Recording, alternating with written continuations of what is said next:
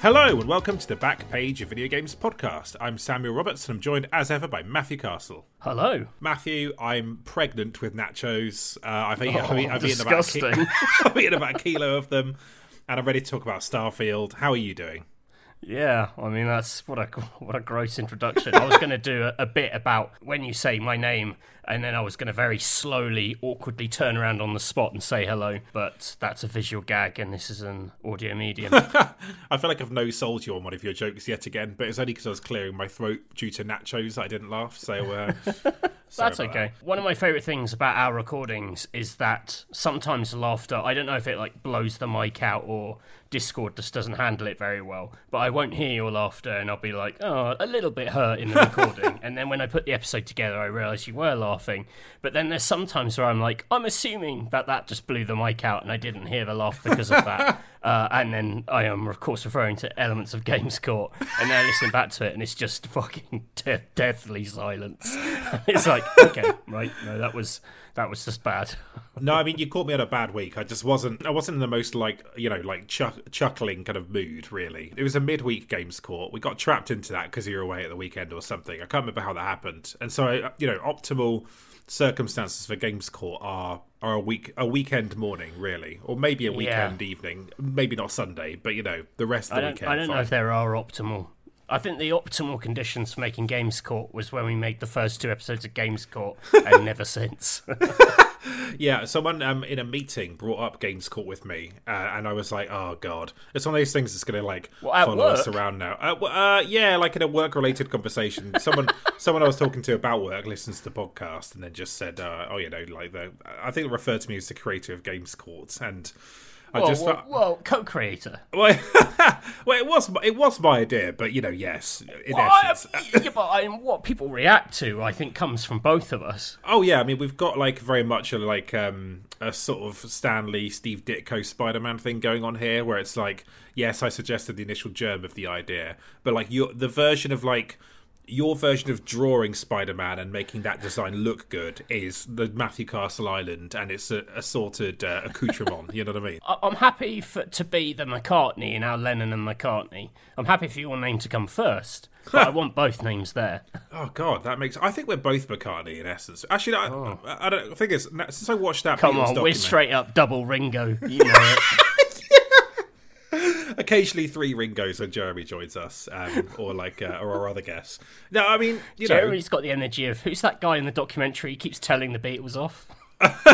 Do you mean the Austin Powers looking guy? Oh, you mean yeah. the posh guy? Do you mean the posh, yeah. like, filmmaker? Yeah. Uh, Michael What's-His-Face, yeah. Um, it's funny, because I was watching... When I watched that documentary, I don't know about you, but that documentary gave me such a low impression of John's um, sort of contributions. Do you know what I mean? Like, he just had a sort of, like... I'll turn up an hour late and stick my name on it energy. And I'm like, right. I'm sure he, I'm sure he was brilliant, but that documentary makes him look a bit like, I don't know, he's just sort of like, he's logged on a bit late and now he's just going to stick his name on this thing. And, and Paul did all the work. Did you get that vibe from Lennon in that documentary? Was that just me? Uh, a little bit. I didn't watch huge amounts of it because I, fa- I found it quite boring. Um, I'm not like a big Beatles guy. Why are we talking about the Beatles document? What is this? two thousand When when did that even come out? twenty twenty Uh, yeah, it was big like pandemic era content, that one. It was a, I yeah. feel like we've gone through a wormhole. Re- relitigating yeah. the Beatles documentary.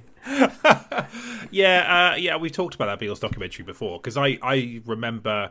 my brother saying to me, you cannot put on another episode of this after it was like a whole hour of like um Paul going, oh, I think this chord really works on this one, that kind of thing. And it's just like, it's like we're literally one hour of people just talking like that. And it's, yeah, that classic Peter Jackson style needed an edit. Why are we talking about this? Starfield. We're here to talk about Starfield, the big R P G from Bethesda, one of the biggest yes. games of the year. I wouldn't say necessarily a divisive game, but it's certainly a game that's generated spicy takes, and some people being down on it, some people being super positive on it, and Matthew doesn't actually know how I feel about it, and I don't, I don't know how he feels about it, so... We're going to talk about all of that on this episode. This is a giant game, one of many for people to get through this year, so we're going to keep it spoiler-free just to try and preserve it for people who um, who want to go in blind and, you know, enjoy that experience without it having it ruined, so... We've kept that in mind. So, Matthew, to start with, we've got our classic Section one preamble here. You know, I love a bit of that. What yeah. is your history with Bethesda R P Gs? Because I think that's relevant going into this game. I bought Morrowind way back when because it kept appearing in lists of like the greatest P C games ever in P C Gamer. This is before, you know, Oblivion and Skyrim were a thing, and never really understood it. I don't think my P C could play it properly, or if it could play it properly, I didn't really like the way it looked and ran and just behaved. And it was maybe like a little too... I mean, it's hilarious to say it's a little too hardcore for me, because I think Bethesda are actually pretty mainstream, but definitely back then it felt a little bit hardcore. Uh, I didn't have masses to do with them. Not not a big uh, Elder Scrolls guy. Uh, haven't probably played more than ten hours of any of them individually, but did play Fallout three, did really like it. Again, didn't have much relationship with the earlier Fallout games. Found its mix of open world exploration and discovery and light R P G elements super compelling, and have sort of enjoyed Fallout since. But I wouldn't say I'm a huge Bethesda head. Right, that's interesting. So, okay, that allows me to draw some conclusions about how you probably feel about this. Shall I do the same thing? Outline yeah, my history? Um, yeah, I'm interested in what, what, what your relationship is. Yeah, so I've definitely talked about this before, but me and uh, a childhood friend, Donald, rented uh, Morrowind from Blockbuster, which was a terrible idea for a rental, let's face it, in uh, two thousand three kind of time. And we basically... played it, felt overwhelmed by it, but realised we were looking at something quite impressive. Like the, we, you know, it was a, very much a game that had been talked up as it's amazing they're bringing this to Xbox. It's uh, open world. It's like, you know, it's quite. There's there are simulation elements. It's quite a dense game, so it's a kind of experience you just couldn't get on P S two. And mm. that it was it was like a big that and KOTOR were big deals for us as Xbox players. They were like these these R P Gs coming to console for the first time that just seemed like a big deal. So checked mm. it out. We bounced off of it. Got absolutely fucked up by all of the enemies in the game. Just like really really hard. We did struggle with it. And I would say that I put Bethesda R P Gs out of my mind again. I mean, I didn't really know who Bethesda were at the time, honestly. They weren't really a going concern for me. Like, I feel like the profile of BioWare was very much elevated around the time Neverwinter Nights came out. Like, people knew what mm. Baldur's Gate was. And so when, when I was reading about them in P C Gamer, they seemed like a huge deal. Bethesda R P Gs, like, I know Morrowind was very much a cult success, but I don't think they really crossed over in the mainstream until you get to Oblivion. And at that point, they become... the biggest, the hottest thing in R P Gs, right? That is, that's very much what happens when Oblivion comes along. This massive R P G that looks incredible, launches on Xbox three sixty and P C. So again, like a a big moment for the the uh, R P Gs making the excursion to to console players. Mm. And I played it a little bit later, a little bit after the hype. But I was, you know, the hype was huge for this one. I remember reading, you know, these features that would talk up this very dense simulation and the idea of, like, you know, you piss off one N P C, they come and find you ages later, and just how amazingly detailed this world was. I could very much see that they had, you know, solved some of the accessibility problems of the of Morrowind, making it a lot easier to sort of like get your head around. And so mm. Oblivion Oblivion solved that. Played it. I bounced off it a little bit. I, I was very impressed by it, like the you know the the spectacle of it, coming out of the dungeon for the first time and seeing the world and getting into it. But admittedly, the fiction didn't massively grab my imagination. I'm a little bit sort of up and down on high fantasy settings. Not all of them capture my imagination. Right. So was impressed by it. Very much disappointed my friend Andrew, who is the biggest Oblivion head. I just couldn't get into it in the same way. He disappointed me with G T A four. He hated that. And I couldn't get into Oblivion. So we let each other down. And it was, you know, our friendship oh, overcame it. But it was, it was a challenge. But Fallout three was the game that really brought me in. So, you know, two thousand eight... launches on all all platforms, P S three, three sixty, P C. Amazing, amazing undertaking, I think. Just translated this post-apocalypse kind of nuclear irradiated landscape um, setting from these older uh, P C R P Gs into modern third-person game with action elements, um, a bit of uh, V A T S as well to give you some sort of like, you know, uh, turn-based style sort of precision. So a really nice mix of real-time and turn-based kind of like combat systems in there. Like quite an, quite an amazing thing. Great quests, great side quests, meaningful t- choices. I think we can all agree that the um that uh, blowing up the bomb um, detonated, like destroying that town um, and watching it from Tenpenny Tower is quite uh, quite amazing. Um, I have forgotten the name of the town though, uh, which is Megaton. Megaton. Uh, yeah, yeah, of course, so obvious. Um, Boomtown. When I see people worshipping brands on Twitter now, actually, um, and I see this a lot in the game space, I think of the, the citizens of Megaton quite a lot, the people who worship that bomb. Like, that's that's basically what they remind me of instantly. Not a very nuanced take, but I just wanted to chuck that in there, Matthew. Um, so, yeah, so I was I was thought that was incredible. And, you know, from there, there is obviously New Vegas, which is, you know, a, a bit closer to the... I guess the more freeform um, R P G style in terms of how that game was game was made, but you know, two years later, a very a very good new version of the same type of thing comes along from Obsidian. You get to Skyrim, twenty eleven, the biggest deal in games at the time for sure. Um, I think like really amped up the the visual side of the game from Oblivion. Like it feels it feels almost a generation along Skyrim from Oblivion, just because they do some amazing things with the art direction, this kind of like snowy world and how the dragons look and how the mammoths look. It feels even more alive than before. I like it, but I don't love it, honestly. That's how I felt mm. about Skyrim. I, I, again, I played Skyrim for forty hours, but I couldn't really tell you anything I did in that time apart from the dragons I killed and the, the mammoths I killed and the little house I um, I built on the side of a of a hill. I mostly watched Andy Kelly rotating props on the loading screen when he was reviewing it in the Games Hub. This this is Skyrim is one of like the classic Games Hub games, uh, along with uh, Batman Arkham City. That period felt like it was like the last huge moment for the that generation of consoles yeah. too. You know, just a lot going on in late twenty eleven. So a big deal, and I I, I I liked it, but Fallout was the one I really loved. And then so you skip ahead. I'm, I realise, Matthew, I'm delivering a much longer version of this than you. No, did. I mean this is this is good. I, I, I suddenly feel very sheepish about my. Don't really like Elder Scrolls. Played a bit of Fallout, and that's that's about it, really. And then you come out with this like fucking TED talk. So you get to twenty fifteen, and Fallout four comes along. I would say it uh, very ever so slightly misses my expectations of it creatively. It's got this like much. The funny thing I would say actually about Bethesda games, I think this applies to Starfield as well, is they always look what you remember the previous generation's games looking like.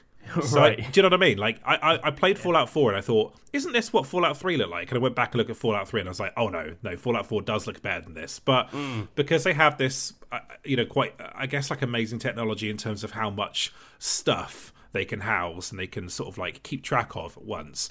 The games never feel like they're cutting edge visually, right? I mean, Oblivion arguably was, but since then I don't think they really have. They've never been like the best looking games necessarily. And with four I had that thing again where I'm like, okay, I gotta just check. Nope, this does look better than three.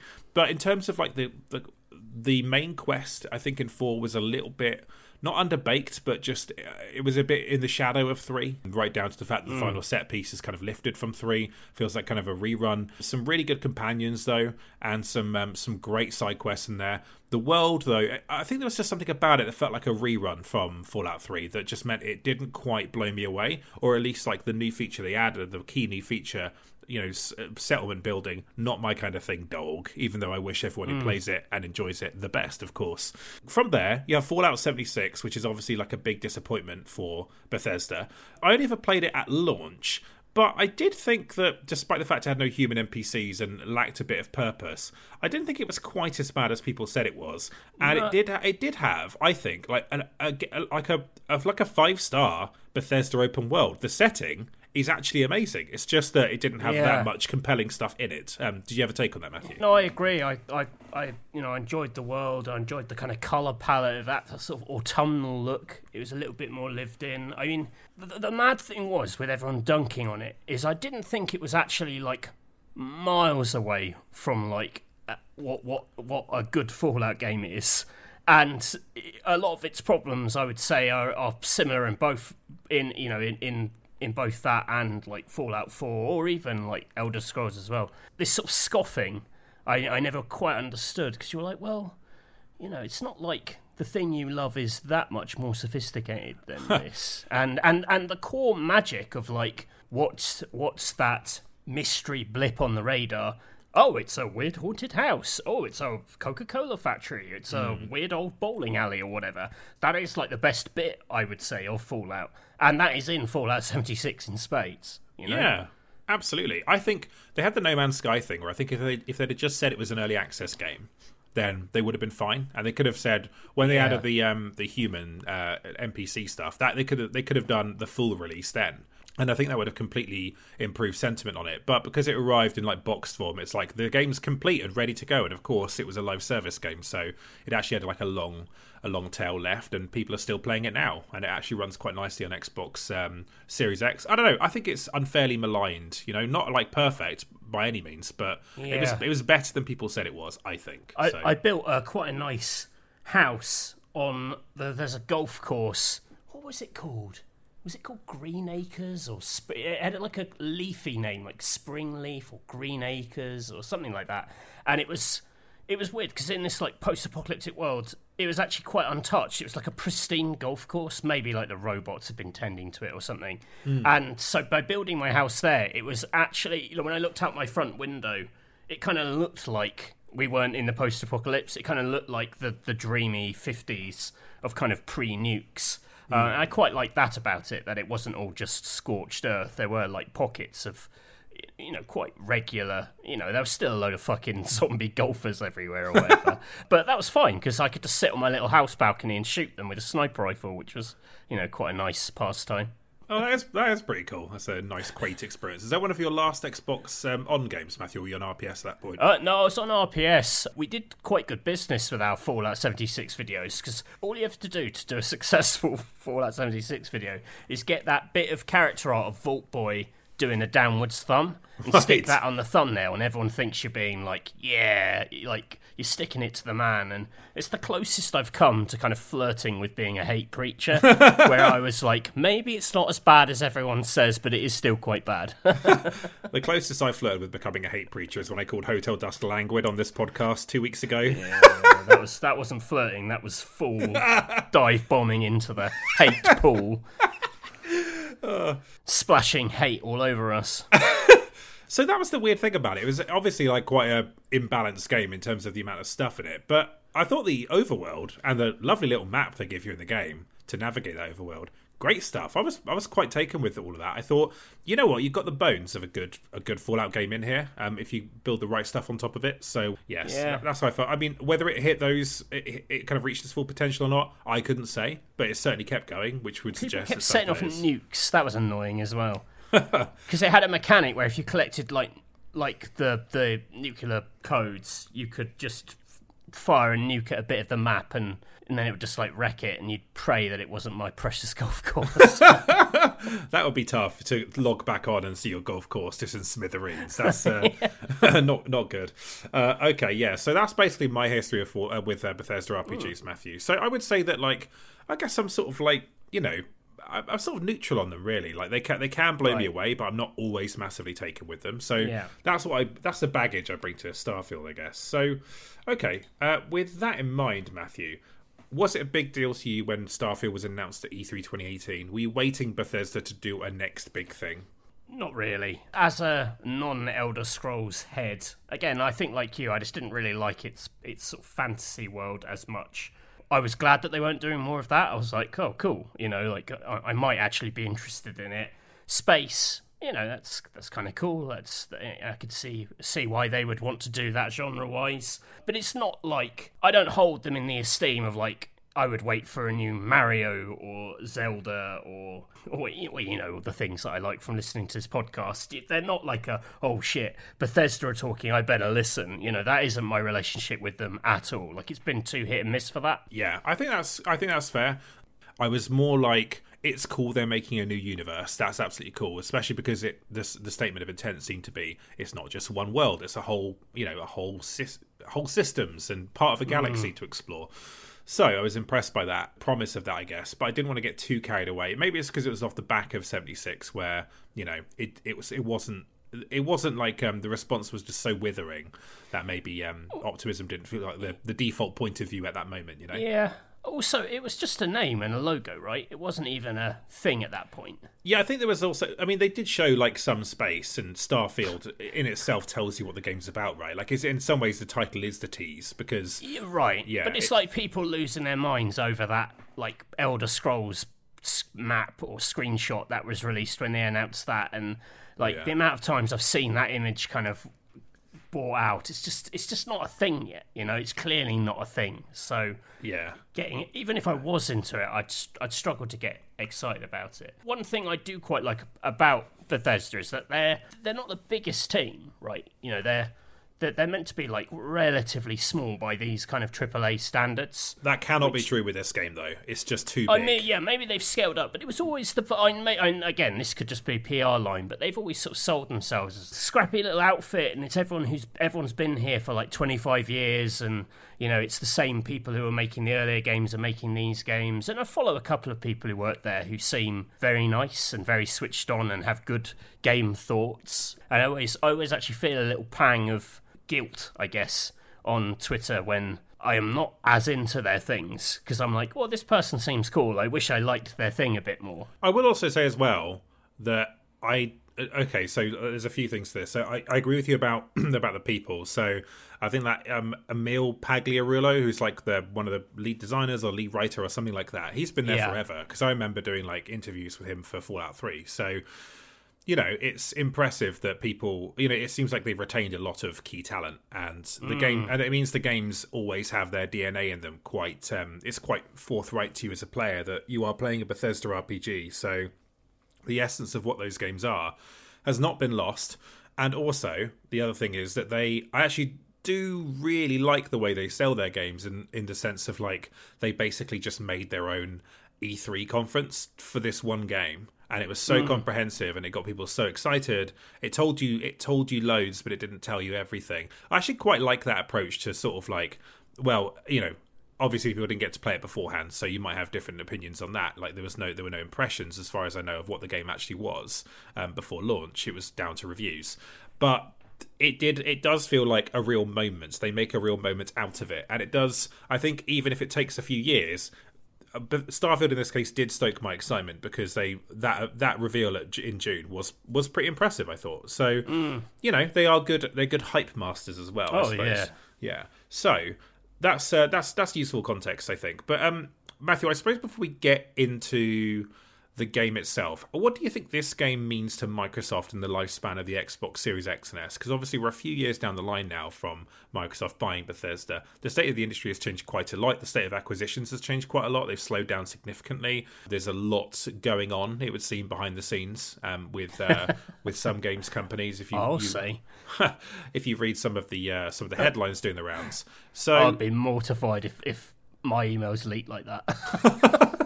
Yeah, because you'd so, be like, oh, please don't say I was like a dick in any of those emails, or like could be perceived as a dick. I feel bad though, because I, I don't actually think any of them come off that badly in those emails. No, no. But that one Nintendo email just makes them look like just complete like, you know, that there's like there's like a gap there of sort of like misunderstanding where they're going to get roasted for it for years. And I'm like, yeah. They actually seem like pretty level heads when you read the rest of their emails. But like, I mean, it's true though. Like, it would be like an amazing trophy to bag, but anyway, you know, it's not like it's not like a wild sentiment. I mean, it's unlikely, but it's yeah. You've got to have a dream, right? For those who are curious, this is a, a leaked email uh, from a few years ago of like Xbox wanting to buy Nintendo. Was this twenty twenty the email, Matthew? I think it was something like that. Yeah. So, yeah, a long time ago now, but it was quite yeah, quite some quite wild Microsoft documents are out, the, are out there now and being dissected by the various gaming leaks and rumors channels. Really, I don't know how it happened. It's completely out of control. Just ridiculous. Um, but I, I, I do actually feel bad for them, because there's just too much out there. And I agree with you.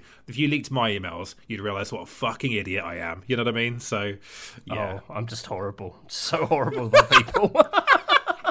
Amazing. So I suppose, yeah, back to the question then. Yes. Lifespan of the Xbox. What does it mean that this game is here now, and, and what this game is relative to that to the Xbox platform? I actually didn't make notes for this one, Sam. I'm not going to lie. Oh, it's a bit um, Piers Harding, Tubby Rolls element. It's kind of uh, an interesting Game Pass game in that it will presumably encourage ongoing subscriptions just through sheer scale, rather than having the hallmarks of a service game, you know, which people logically say normally a lot of the things you try and get into these subscriptions, you know, are service games or things that kind of keep people hooked, where this, that, you know, what delivers that here and in previous Bethesda games is just the size of them and, you know, the fandom that that that inevitably builds around those worlds. You know, mm. it's the it's the it's whatever it is that keeps people playing Skyrim for a thousand hours, even though nothing new's been added to Skyrim. I don't even know what you'd call it. What what what stickiness? You know, what that, I guess they are famously sticky games. So having that as like uh, a you know a big a big hit uh, in in your service makes sense. They haven't really got anything else like this yet. You know, a big open world adventure. They are working on them, we are led to believe, with like Fable and whatnot. Um, Avowed, you know, Matthew, your big Avowed head. Avowed's going to be something slightly different, though, right? Like, it seems like Outer Worlds with fantasy. That's kind of the right, vibe I got. More that kind of scale, yeah, like yeah. a kind of an Obsidian-scaled R P G, which I, I know what that means in my head, um, and I'm not going to explain it on this podcast. Why should you? And they definitely need it, because otherwise, you know, you've got Forza, but Forza, like, really, especially dry Forza, which it is this year, isn't for everyone. So it's about as strong as offering as as as they've had. We always knew this was going to be, like, a bit of a crown jewel in it. So what does it mean for the future of Xbox? You know, the countdown for the next Bethesda game has already begun, it seems, because oh, that's yeah. what we do. We wait eight years. S E O the shit out of everything for one week and then start SEOing the shit out of the next thing that's, that doesn't exist yet. So, oh, it's so true. Um, so that's yeah, life. It is a little bit. It's an interesting one as well because this this game has a larger footprint beyond Xbox. Obviously, the Bethesda R P Gs have a huge P C lineage, so you have like you know probably I don't know a couple million people playing on Steam as well, and then obviously P C Game Pass as well. So yeah, I do agree with you. It does um it does seem like a match made in heaven. It's you know let's face it, this is the game that Microsoft bought Bethesda for, right? I mean, I'm sure the rest of the stuff, the rest of the studios in there and the games they're working on, you know, there's a really high quality bar there, I think, but. This is the game they wanted, right? This is this was, like you say, the crown jewel. So, yeah, I think it's um, a huge deal to Xbox. And like you say, I think it will keep people, like, dipping into Game Pass for years and years. Just knowing it's there is, like, such a staple. It's like, you know, it's like having, I don't know, I wish I had a better example than this. But, you know, when they put, like, like having Simpsons on Disney Plus or Friends on Netflix, you know right. what I mean? It just, those, it's the thing you become synonymous with. It's the thing you get people coming back to you for. So I, I sort of get it. I think it makes sense. All right, that's enough context, I reckon. It's time to talk a bit more about the game itself. The friends of open-world R P Gs. yeah, that's that sounds like damning praise, doesn't it? Is it um, early Simpsons? Was it late Simpsons? We'll find out in this chat. um, so what did you make of the critical reception coming into it, Matthew? It got mostly very positive reviews, a couple of outliers in there, a few sevens as well. What did you make of all that? It just felt like loads of people were kind of like navigating the kind of expectations around this game rather than maybe just drilling into like pure and simple what is good, what is bad about this game. Like there was there was a lot of weirdness in, in the reviews, I thought. And the whole thing was, I thought, a little polluted by all that mess over like who did and didn't and get code and I, I, all that stuff. Kind of, it makes you a little bit like, uh, is this like a sanctioned review? Is that weird? I don't know. Whatever. I think there's been some better things written since. You know, I've really enjoyed the kind of ongoing coverage from like P C Gamer and Rock Paper Shotgun. I thought Chris's review on Eurogamer was excellent. Just really, really thorough. And I know how it is with these games. You know, they're so massive.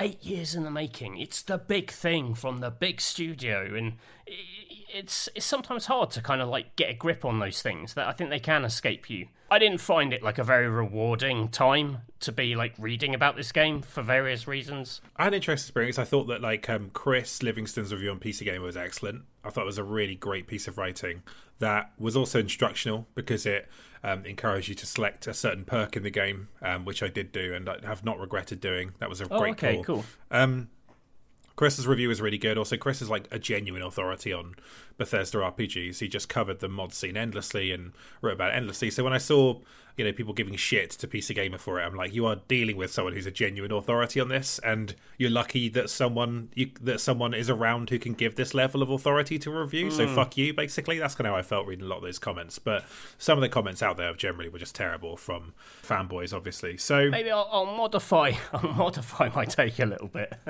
and say that I think one of the challenges with the game is that I think your relationship with it will change drastically and over the course of it. I've only played a, a small chunk, but even in that, like, my opinion has gone all over the place, and I think where you finally land on this game will depend on so many factors. It's an unusually unruly game in that regard.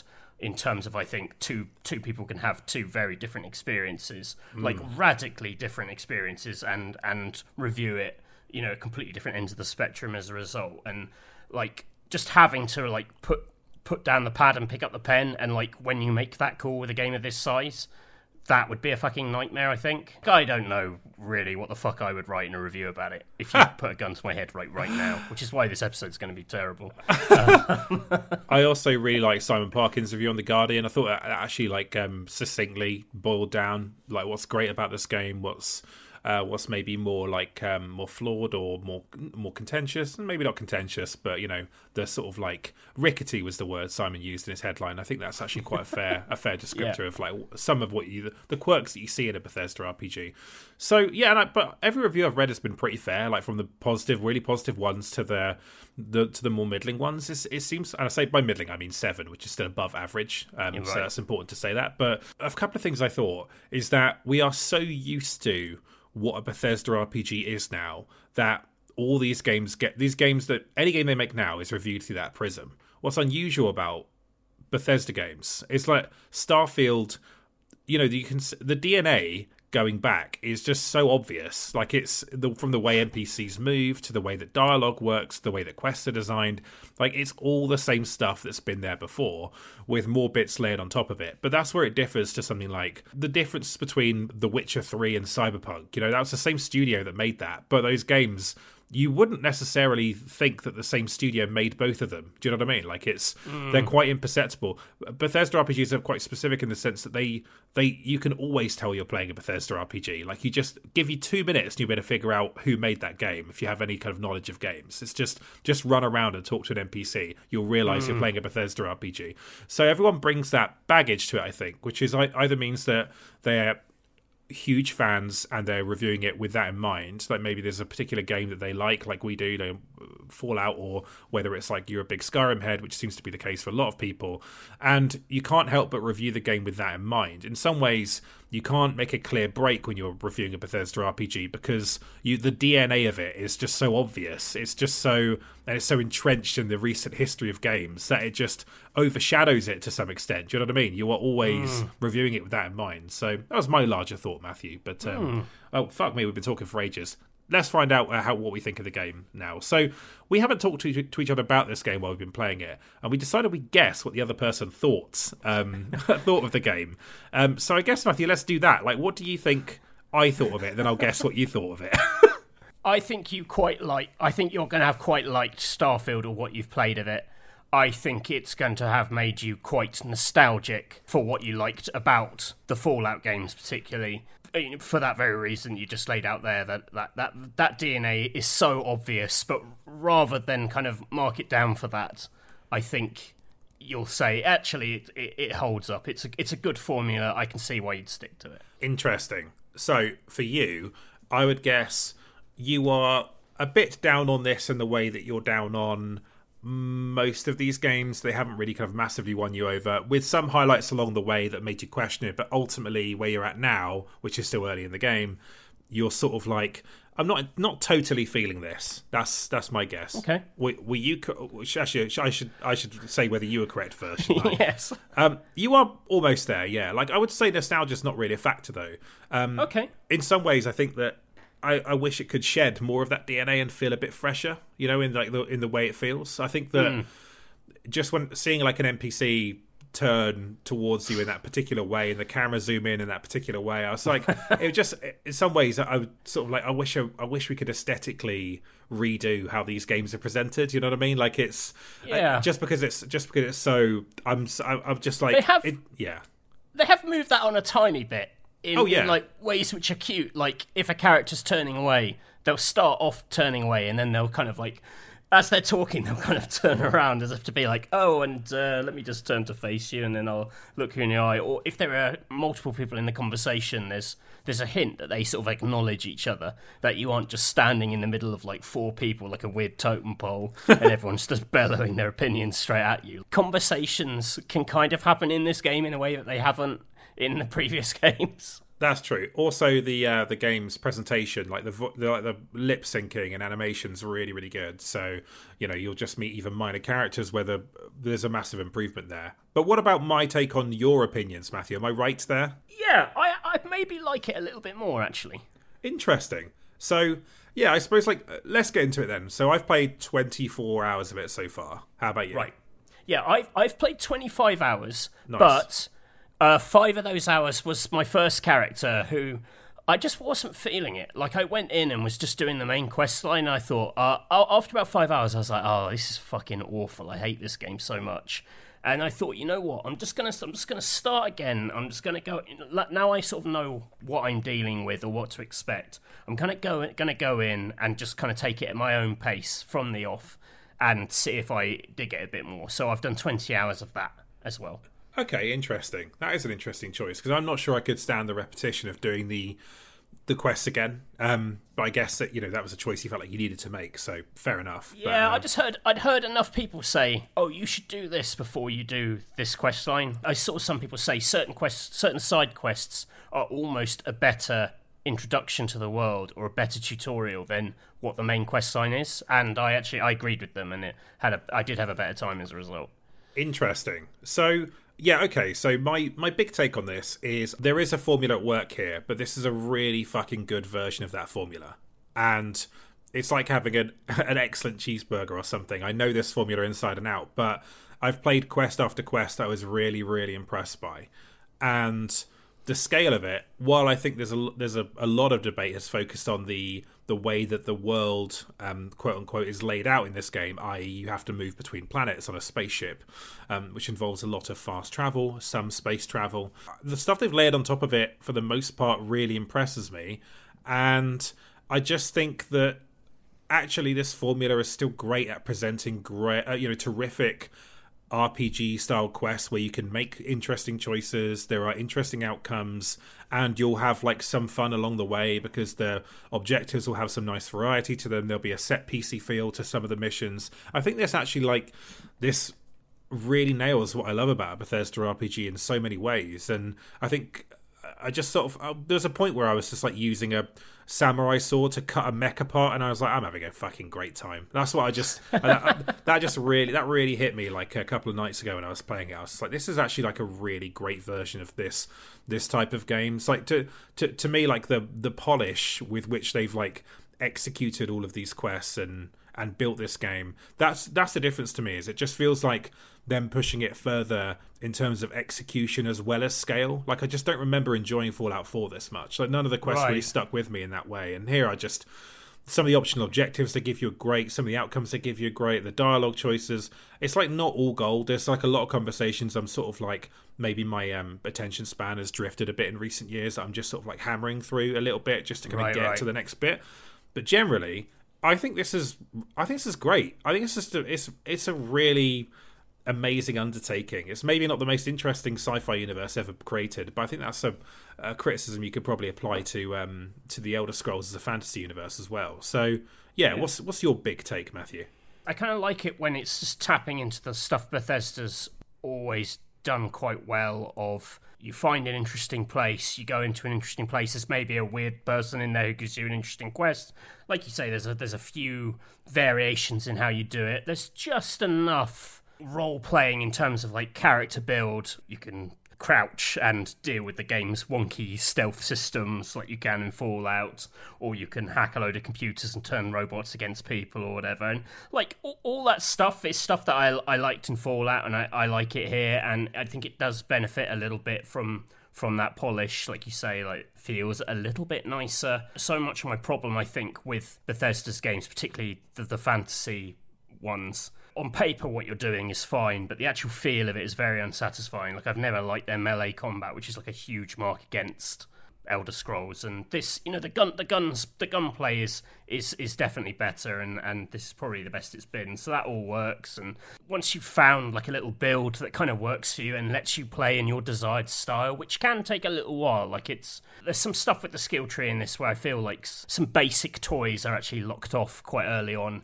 until you've invested a few points here and there. And for me, that was like getting into the stealth of it and the lock picking and finding some suppressed guns and things. And once I could do that, I, I was much happier. What I don't quite get is, I think there are like loads of pockets where in the moment I'm just like, oh yeah, this is like Fallout three, I'm having fun. But I find the game they've built around it and the way that they've tried to frame it with space travel and with these entire planets you can explore, I, f- I'm, I find that stuff almost worthless, particularly the planet exploration. I, you know, I... I did, I've done a lot of like, well, what happens if I just drop down here and like, let's see what crazy thing emerges. And the the planet game is is very, very poor. It's it's like a, a, an even drier No Man's Sky, I think. Scan a load of boring plants or scan a load of like boring looking aliens, or here's here's one of twenty cave templates that we'll load in, or here's one of twenty bases. And I do think they've lost the connective tissue that makes those worlds a thrill to discover. Like, there, there's nothing in here to replicate that thing I mentioned in Fallout seventy-six of, like, there is a an outline of something on your, your compass, and as you walk towards it, it fills in, and you're like, what is that? You, you get sent to lots of interesting places, and I think lots of characters kind of go, oh, you've got to go to this planet, something's happened, and that's this game's version of that. But mm. I... I I do miss, I don't know, I guess I miss the on-foot exploration, but that isn't what space exploration is, so maybe it was unfair to kind of expect that of it. It's a really, it's really interesting, because this is the most divisive part of the game, for sure. It's like you don't have the, like you say, that magic thing of, what's that on the horizon line? Oh, it's a Nuka-Cola factory or whatever it is, you know, that, yeah. you, that you get from a Fallout or Elder Scrolls game. So, um, yeah, and it's true that you don't necessarily get that on any of the individual worlds. But what I will say is, because I don't think I don't think that's an entirely a net loss, for the reason that it means it can show you, it can give you a lot more spectacle than you typically get from a Bethesda R P G that's just set in one location. Like, the planets you go to are more varied than any mm. individual location. The individual locations are relative to each other in an Elder Scrolls or Fallout, do you know what I mean? So there's mm. like, there are a bunch of cities in this game, and all the cities are very distinctive from each other, and you couldn't really picture the city of Neon. I assume you've gone there, Matthew. You couldn't, yeah. I couldn't really picture that being in the same place as like Akila City or New Atlantis. It kind of makes sense that those are different planets, and so that's yeah. where I think the upside is, that you get taken to a wider variety of places than you otherwise would do if you were just going along one big map. But whether yeah. that's a net gain or or not, like, it's yeah, it's, kind of, it's up for it's debate. Kind of, it is interesting, because there's all kinds of sliding scales in this game of like what is gained and lost by having this, uh, not just scale, but like also the setting of it. You know, like the the the thing I found most striking about it is your behaviour in this world and what makes sense in this world and what makes sense in Fallout, which is a scavenger society, is like very different. The clutter and filling your bag with loads of like weird shit in Fallout because you're going to cobble something together, that makes a lot more sense than a seemingly sophisticated astronaut guy has a house and is part of like a modern normal society, kind of collecting all this shit. And uh, that was almost one of my problems with that first character I made, is that I went in playing it like Fallout, collecting loads of stuff and being very aware of like, oh, I've got to got to have all this shit. And actually, like, that isn't what this game is about at all. Like, it, that doesn't really make sense in this world. Like, they've they've really stripped out even more of the survival stuff. Like, I don't think the guns have like wear and tear on them, for example.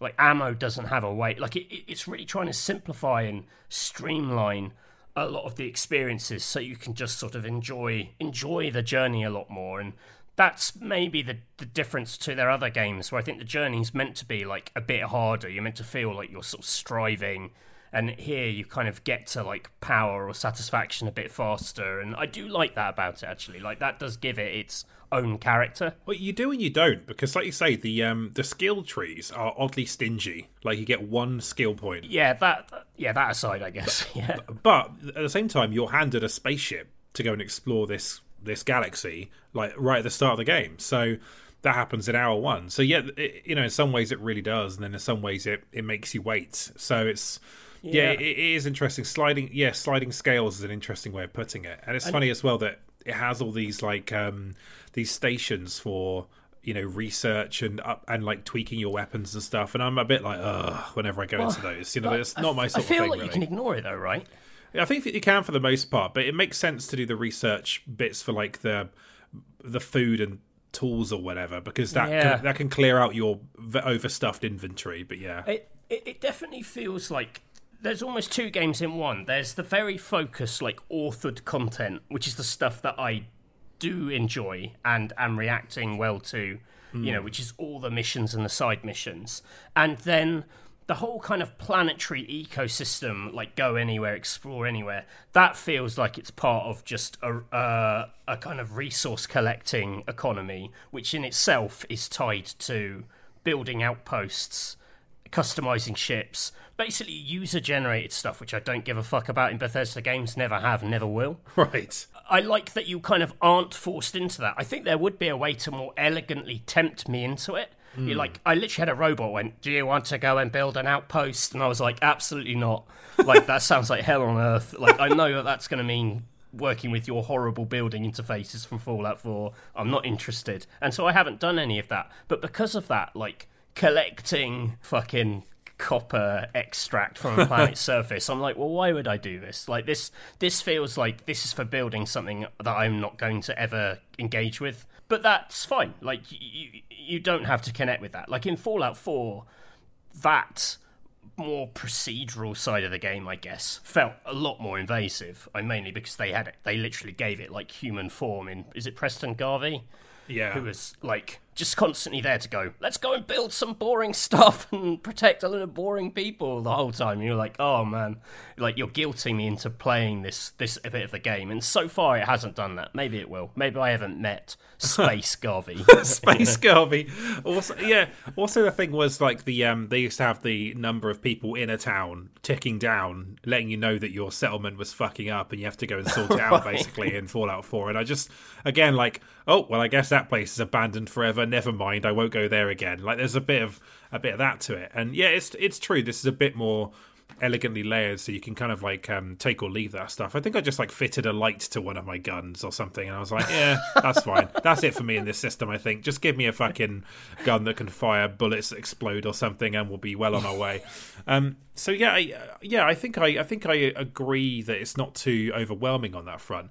Matthew, I was curious to know what you think of the very start of the game, because this seems to be the area where there was the most agreement that it doesn't totally work. And I think I agree. Basically, it's like uh, you're in a mine, and it's like being a blue-collar worker in a sci-fi universe, am I right? It's like that sort of thing, one oh one, yeah. basically. And then you uh, something happens with an artifact, and you basically have a larger mission to go and execute. You're taken to New Atlantis, which is probably the most boring setting in the game. It's just this big um, Mass Effect Citadel style, um, shiny and clean sci-fi setting that doesn't really have m- many areas that are that exciting to explore, and maybe sets actually too low a bar for what the game right. is actually actually gives you, actually offers you if you get out there and find it. So what did you make of that first stretch of the game? Really unexceptional. They've done some fantastic openings to games. I love the opening to Fallout three, the whole kind of like your whole life flashing before your eyes. I think that's that's just so fun and playful. And in a sci-fi setting where you've got all these worlds and all this like weird tech, you know, the potential is just crazy. And, and then what they opt for, like you say, is walking through quite a boring mine. And then uh, the... the you know, the first surface you step onto of this mining planet, and it's just this, like, giant concrete landing pad and some grey rocks, and it's so underwhelming compared to, like, emerging from the prison in Obsid- in Oblivion. Or, you know, I, I'm not saying the wasteland in Fallout three is, like, wow, beautiful, but there's a certain wow factor for to, like, the scale of the, like, the, the, the sort of desolation of it and the... wow, this isn't what I was expecting, but this is just sort of like, yep, bleak old space. And then, yeah, you're right, you go to definitely the most, like, boring, boring area in the game, New Atlantis. And and with some, like, quite bad hangs. Like, I, I, I'm not super into what I've played of the main quest line, which revolves around this, like, organisation of explorers called Constellation. And they're all a little bit worthy. If you kind of go with what the game pushes you towards in terms of your first main quest, you get lumbered with this companion who I, I ditched her as soon as I could. Like, very bad vibes off her, and Um, I think, did you call her Space Tory on Twitter? That was Chris Schilling. Um, oh, right. I merely agreed um, while deeming it a harsh assessment. Space Tory, that was great. That's why like, those first five hours with that first character, you know, I was... I was hanging out with them a lot and was like, oh man, is this is this really it? Like, you know, eight years and to hang out with these... Eight years! to hang out with these fucking boring bastards. And the thing I actually did differently, and I don't think this is a spoiler, this is a very early quest. The, the first quest that you kind of do with Constellation uh, involves getting a piece of information from a guy who works with the... Uh, is it the United Collective? Is that what they're called? The U C? Freestar Collective? Is no, right? oh. The United Colonies. I mean, this again uh, sums up some of the problems with the lore of the game. Like, yeah, yeah. right. No, it's the United the United Colonies who are kind of like the Federation, right? I think. Yeah, U N. Like they're they're the kind of like legit boring face of civilization in the universe, rather than like the Cowboys. Yeah. Um, rather than the, the Firefly Brigade. um, and when you go there, this guy will kind of send you on this boring quest line, or you can like sign up and enlist with the, with with the the colonies here. And um that was the quest people said, oh, you should really do that, because it actually gives you like a a, a much better kind of grounding in in the story of this universe so far. Like, you literally have a um what's it called, your first day uh at work, not indoctrination, what's the word I'm thinking of? Induction induction Indoctrination. Indo- Welcome to your indoctrination. Uh, I mean induction. That's the joke I'd make if I was an H R guy doing that talk. That's what you'll hear. That's like, what you hear Matthew say at the first uh, Backpage live show. It's like, welcome yeah. to the, uh, in, uh, welcome yeah, the to indoctrination. indoctrination. Oh, oh, sorry, wrong notes. I mean induction. I never had my induction at Future, and it meant I never, I didn't get the Future fountain pen. Oh, I never got I never got one either. Maybe the induction's like fictional. I, I, no, there was a guy who... I did have an induction like talk where a guy said, I will never leave here. And then he was He said, off. I will never give you a fucking pen. Okay, that's enough about that. Anyway, um, enough about that. Anyway, this induction was actually the introduction to the game that I wanted, because you're, you're just walking through this museum, getting the history of this world from the perspective of these people. But the history is quite interesting, like what happened with the different factions. It foreshadows lots of stuff which is going to happen in their faction side quest. And in maybe like ten minutes, ten interesting little hooks that don't exist in, in the opening hours of the Constellation stuff, where I was like, oh yeah, yeah, I am interested in that. Like, there's a mysterious vault that requires three things to open. I was like, oh, I hope I get to open that vault with those three things. um, and, yeah. uh, well, I won't spoil if I did, but, uh, you know, that, that, that kind of stuff, there's a bit of, like, theatre to it that's missing from the opening of the game, you know, and it's it's something more tangible, because the main quest line's a little bit two thousand one. It's a little bit sort of weird space magic stones. Ooh. Yeah. And this, I was like, oh, I get the stakes here. I'm, I'm like, I'm kind of in. So the quest that you're referring to, I did that entire quest line and thought it was the main quest line because oh right, it, because, it, because it drew my eye enough as a player right. to lead me to think that I was supposed to do this. Um, right. And so it was only after I finished that quest line and got to the excellent conclusion of that quest line, which I think ties a bow on uh, on that history that you learn about that universe very nicely, Matthew, um, assuming you got to the end of the, site, the quest as I did. I actually haven't finished it, no. Undoubtedly, that quest line has some interesting choices along the way that relate to the history of the Starfield universe, right? It, right, I, yeah. I assume, I assume you've seen enough of the game to know that. So Yeah, yeah, yeah. There's... Yeah. Yeah. So I think there's, lot, there's some good reveals in it. Absolutely. I thought that was very strong. And then when it was over, I was like, oh yeah, they went to go find this piece of metal in some planet. And I, I've completely forgot that that was actually the quest line. So, I, you know, it sounds like you missed it the first time. But certainly for me, it felt like elegantly enough, it, it drew me into to doing that as my kind of like proper intro to the game. So maybe that's why I feel like I've had such a good experience ah, with it. Because that, that yeah, was I mean- my runway, you know.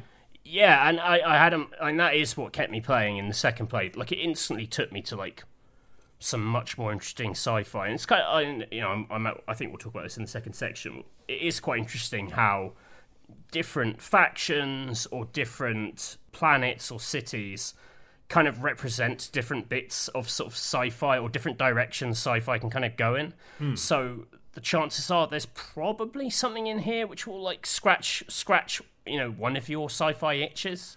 Yeah.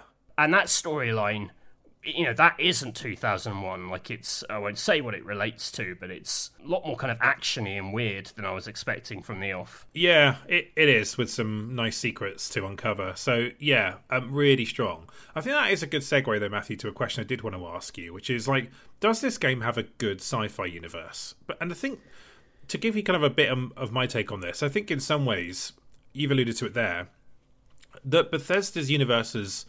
Fallout obviously is not their universe. They, it was lifted from another developer, mm. but they've expanded it. But certainly El- Elder Scrolls, it feels like they build durable and accommodating universes more than extremely distinctive universes. that is, they are built to accommodate certain types of stories and quests. They need to they need to have that kind of function in a way that a, a, maybe like another setting for like a book or a film might not, because they've right they draw they draw the canvas so wide basically that anything can fit inside of it.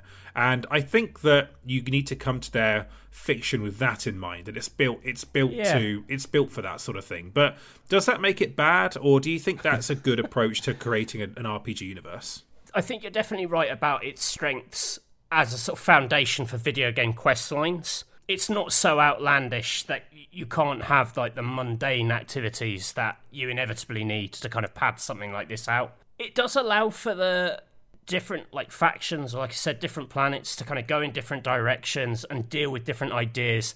I don't feel like any of it's too challenging, considering like the opportunities that s- science fiction affords you in terms of you can go like properly galaxy-brained if you want.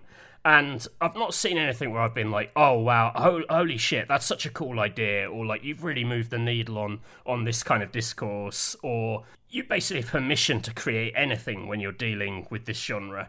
And that's obviously could be a very powerful tool in making some really like crazy quest lines. And what I've seen, most of it wouldn't be out of place in Fallout and like Fallout's tech level. What a galactic scale gives you is the opportunity to build self-contained stories that are kind of just away from other civilizations, and I haven't really sensed them like exploiting that. Um, I've yeah. not gone anywhere. I've been like, what a crazy alien race, which which have got a really distinct cultural problem, which makes me think all these interesting things. Everywhere I've gone, there are kind of humans with relatively human problems. It's not like Three Body Problem or Foundation. It's not like, uh, you know, an, an, a galactic epic told over thousands of years. Though I should say, uh, people do hint at New Game Plus being interesting in some maybe science fiction-y way. Yeah, it does sound like there's something big there. That's. I feel like I must be on the brink of getting to that now. So, um, although I decided to go down another one of the uh, the faction quest lines, because that tends to be where the best content is to uh, yeah. take me away from looking for those I, damn artifacts. But yeah, I am incredibly tempted. Just I, I've, the temptation just to f- find out what the New Game Plus thing is. Yeah, uh, is very strong, because I know I won't be getting to it for quite a while. uh, but also, if it's genuinely interesting.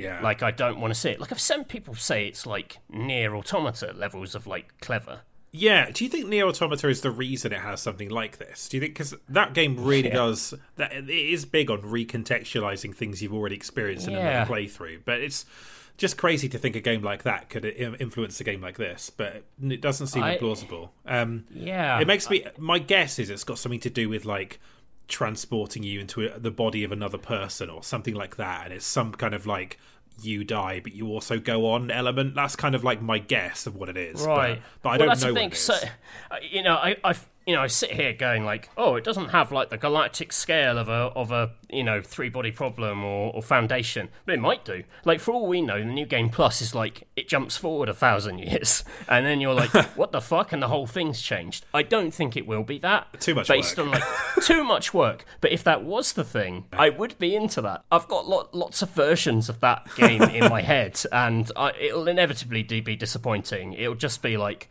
holy shit, you got an amazing hat.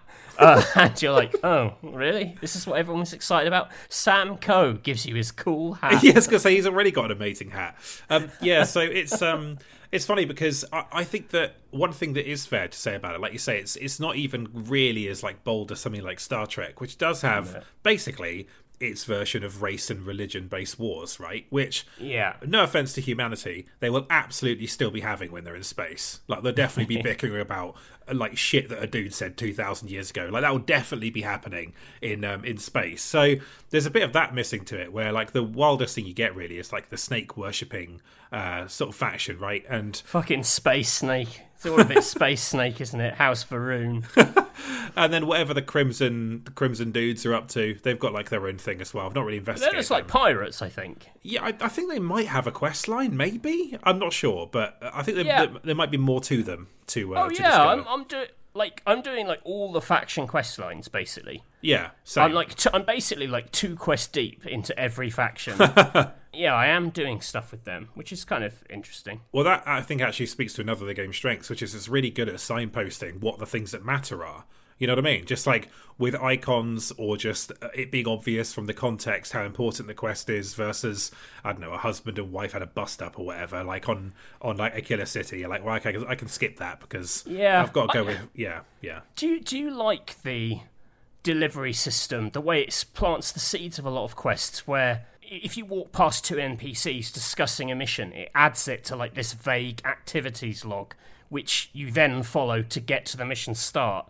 I like yeah, that activity I, I like log that. For me is so full of stuff, and I'm like, what the fuck does any of this relate to? Like, I, I don't know if I'm just missing the N P C dialogue, but it's it's like the triggers are not clear to me, and it, it inundates you with stuff as well. I think the problem with that is it needs to try and fix your attention more when it happens, because in a first-person game where you can run around at all times, it's really easy to get out of earshot of what they're talking about because you're running right. around. You're running around an open world trying to get to a place you you want to go to, and so yeah, you might just catch like two words or maybe no words. It just appears. So I do agree that maybe like it could use a button that's like focus, and then you just you just focus on the conversation right. that's being had, as you might have in some other kind of open world game. So.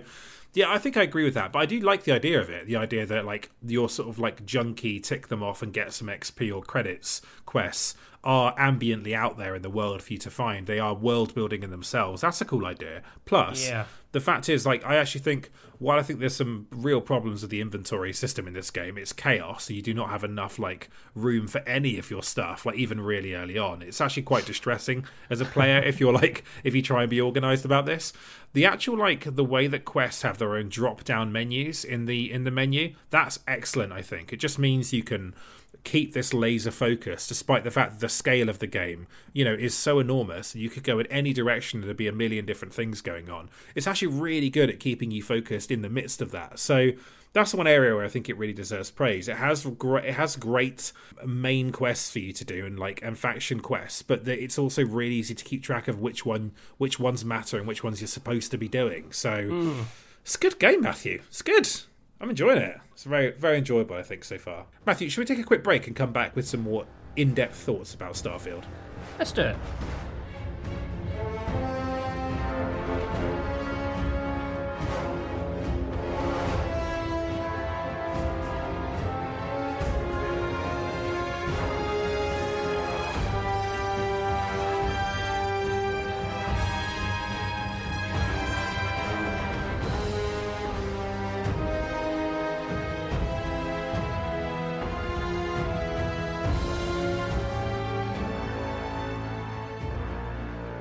Welcome back to the podcast. So, we're talking about Starfield. That's what this podcast is about. So we're going to do more of that in section two, which in my document says more granular stuff. So, Matthew, is there a particular highlight of what you've played so far of Starfield? How spoilery can we be? Well, we've tried to be relatively spoiler-free, so I think maybe maybe give the shape of the thing that is your highlight without spoiling the full thing. I've experienced a few, I'd say, heavier action set pieces, which traditionally would absolutely flummox Bethesda's engine. There is stuff with something called the Terramorph, which actually your introduction to it, I thought was a like a not not a, I'm not going to oversell it and say it's like a horror set piece, but it was clearly kind of tapping into like aliens. It's brilliant, brilliant quest. That is something that would have really been beyond them before. Whenever those their games try and do big set pieces, it's where you just see so much of the jank colliding together. This just like behaved as as it was meant to behave, and and that happening in a semi-open world, that's quite cool. Like I'm I'm always impressed when when games of this scale also focus on making something more granular in, you know, in greater detail and, and kind of more exciting in a very specific moment. And I, I like it when you can do both of those things. You've got like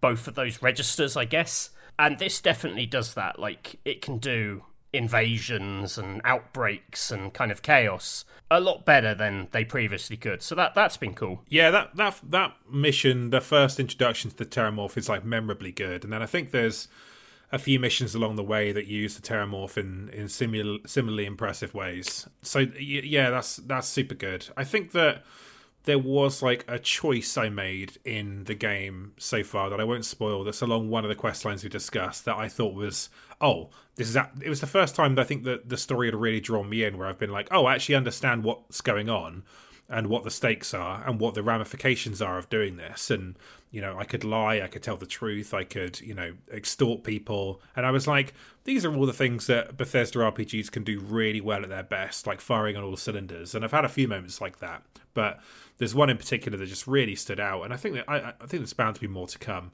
One thing that actually has impressed me is that I, I I've I've never really been. So I've always thought that Bethesda's world building's great. Like, they, they create these really nice open world maps, as we discussed, and, you know, make great use of the horizon line and give you these great varieties of locations. In Fallout, some of the places they would take you to, like the comic book shop in, or like that big boat in Boston, or, you know, like the um, is it Fenway Park, the the, the stadium, baseball stadium they've turned mm. into a whole um, settlement in Fallout four. Like, they're really good at creating those individual locations. And but one one thing I thought they'd never really nailed until I played this was the idea of like a massive scale uh, location. And there's a couple in this where I was like, you know what?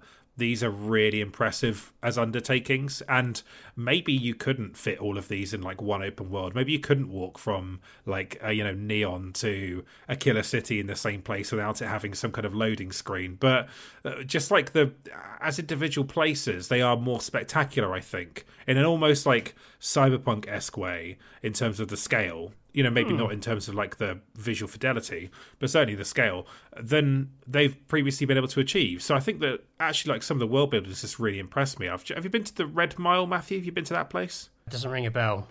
Yeah, you'd know it if you went there, but it's kind of like, uh, without spoiling too much of it, it's got a kind of like a sort of uh, death sort of trap game show element, where you basically have to run through this big environment of like nasty stuff and try and survive, and then, right. then people at this bar will make bets on you uh, surviving or not, and you'll encounter loads of corpses along the way. Like, it's a one it feels like it's a one-off location, but it's really well rendered and really beautifully brought to life. And, and I, again I was surprised, because I, I kind of I got used to the idea that you were just going to see the same set of like grey or beige buildings on different planets, and then when you do see something that's distinctive, you're like, oh wow, this is really cool actually. And There's, there seems to be a lot of that in there as an undertaking. It seems like they've built more stuff for this game than they've ever had to build before for a yeah. Bethesda R P G, and that uh, scale constantly impresses me.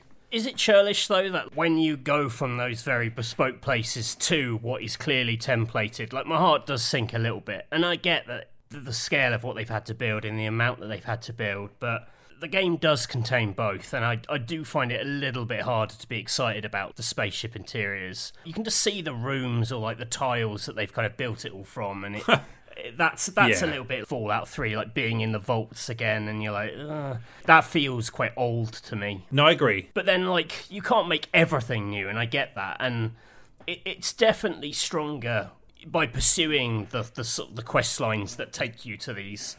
these interesting places, and you can join this kind of corporation called Ryujin. I'd say it's like the cyberpunk, it's a bit like Arasaka type deal. It's like this big, you know, comically evil, sort of satirical version of a corporation where everyone's trying to like shit on each other, and it it's quite obvious that all their corporate speak is sort of code for basically like murdering all their all their rivals and everything, and it's a little bit on the nose. But you know, it takes place in this, like, gorgeous kind of office that's all sort of, you know, oriental design and, and, and sort of Zen gardens and all this kind of stuff. And I haven't seen, you know, I've only been to one place with all that. And that's that's that's really cool. It sells you on the promise that something interesting could be behind any door. Whether or not it is, play it and see. Yeah, I do agree that some of the more modular generic locations make your heart sink a little bit when you land on a planet and that's all you see. Like, I, yeah. I actually, I do agree with that. And I think that, yeah, like, it's just the way the place lists are cluttered, and I have very little patience now for picking through and finding bits and, you know, the little bits and pieces, carrying a fucking ashtray to go sell it to some some the, bell the, end on New Atlantis like that. I kind of agree with you on, you know. The the, the only clutter I'm interested in, and it, it it's what keeps you looking at all the clutter, even though you don't want to engage with any of it, are like the permanent stat upgrade books. Yeah. Like, yeah. so those are just like, those are gold. You know, that's a per- a permanent change to your character forever. Of course you're going to pick those up. There's enough of them that it has made me go, well, I better go and look for my stat comic in every single building. And you're just looking through, and it looks quite a lot like there's an asset of like a notepad, and there's an asset of a piece of paper with just some scrib- scribbles on it, which are very similar to it. So you often have to really get up close and have a proper look. That's very annoying. They knew exactly what they were doing when they created those assets. Yeah, that's true. That's true. So, yeah, sort of like, yeah, I would say those locations aside then, like, I'm, I think the spectacle of the, the universe is pretty amazing, and like has, has constantly impressed me when I do go to these distinctive locations. And I'm like, oh, there's even more stuff that I haven't seen yet, and you know, I'm only twenty-five hours in, so there's more. There's more of that to be mm. found, I would hope. Um, found, I think there's like maybe one more city I've not seen as well, so excited to go out and find that. But um, I, I've been doing the the Freestar Collective faction, and they're like the cowboys, basically. They're they're quite like the. Is it the Minutemen in Fallout four? Very much so, yeah. They are like your space Garveys for sure, and. um I think a lot of people are going to gravitate them towards, though, because working with them pairs you up with a bloke who's voiced by him out of Deus Ex Human Revolution. Elias Tufexis, Adam yes. Jensen. And it's just Adam, because that guy's voice is what it is. You've got cowboy Adam Jensen with you, which is funny. It's like the probably the easiest sell I've ever had for a companion in an R P G. Right. It's like, what if Adam Jensen was a cowboy and he was your mate? Like, yes. yeah, I'm sold, thank you. um... So that's great. And also, their quest lines kind of takes you to places where the, it, it's it's kind of like Wild West planets, but they're a little bit more lived in, and some of them are like farms, so they've got like nice barns and lots of greenery, and those are actually the only kind of like reasonably lush planets I've probably visited, where a lot of it's been just like barren rock and very, very depressing, and I was like, oh, is this just like Empty Rock Simulator? That's that's very much the sort of the vibe of, of like certainly the central quest line so far. Landing and seeing a farm with like all this life and greenery and colour, it was probably different enemies, you know. Yeah, and slightly different. Yeah, and, and like big weird aliens popped out of the ground and stuff, and it gives you a sort of spark of hope that there's there there are other weirder, more interesting things out there rather mm. than just rock, rock, rock. And the flip side to that is I haven't yet discovered anything more interesting than, than that planet-wise. Yeah, I'm willing to believe there are weirder things out there, but like, yeah, like you, I, I that that's probably the limits of the strange stuff I've seen so far. So. Yeah, in some ways as well, it feels like the colour palette of Starfield imposes some limitations on, on how weird it can get. That's at least how it feels where I am now. Like, it is, it's designed to be this, you know, Expanse-style, plausible, quote-unquote, sci-fi setting, industrial setting. Like you say, like, the power level of Fallout weirdly makes sense here, despite them not technically being the same fiction. So, yeah, yeah, yeah. So it's... it's It's interesting. So, Matthew, I suppose that that is a good uh, segue to talk about the weaker aspects of the game. Can I kick off with one? Uh, yeah, spa- sure. Spaceship combat oh, is God. is is makes such a bad first impression that, like, I know there are skills that improve it, and I know that your first spaceship is particularly crap, but Star Fox, this ain't. Thoughts on that one? Oh yeah, because you think it's going to have a little bit of like. Yes. Ship simulation. You control like the power that you put into engines and different weapons. In reality, what it actually is is d- just shooting very long distance things in a tiny reticule and then slowly turning around and shooting them again. I like whether I win or lose, I just haven't really worked out the logic behind those. Sometimes they've got the same level as me and I win, sometimes they've got the same level as me and I and I just get pummeled and lose. Yeah, it's like I'm going to fly in a straight line and hope for the best. And that is every right. that is every single encounter I've had in twenty-five hours, you know.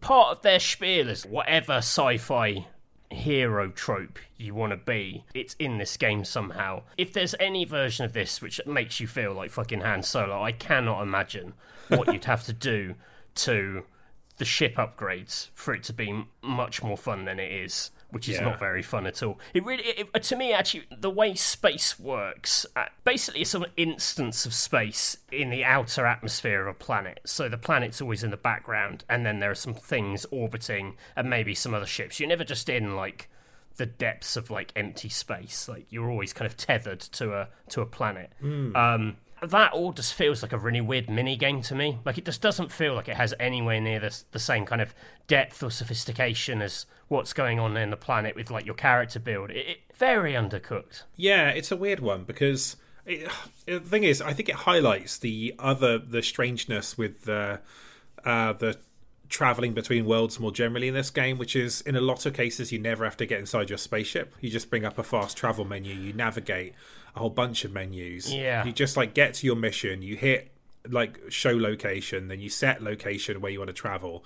And at most, um, it will, normally it'll just take you straight there. Um, but at most, you might not have explored the route there, so you have to, like, go to the orbit of a of a planet just to say you've been there, so you can then hyper, right. hyperdrive away to another place. So it's a weird one, because I think it, it highlights that the weirdness of that decision, which I think actually does make sense. There's no world in which I think they make you travel between worlds manually that people would like. It had to be this way.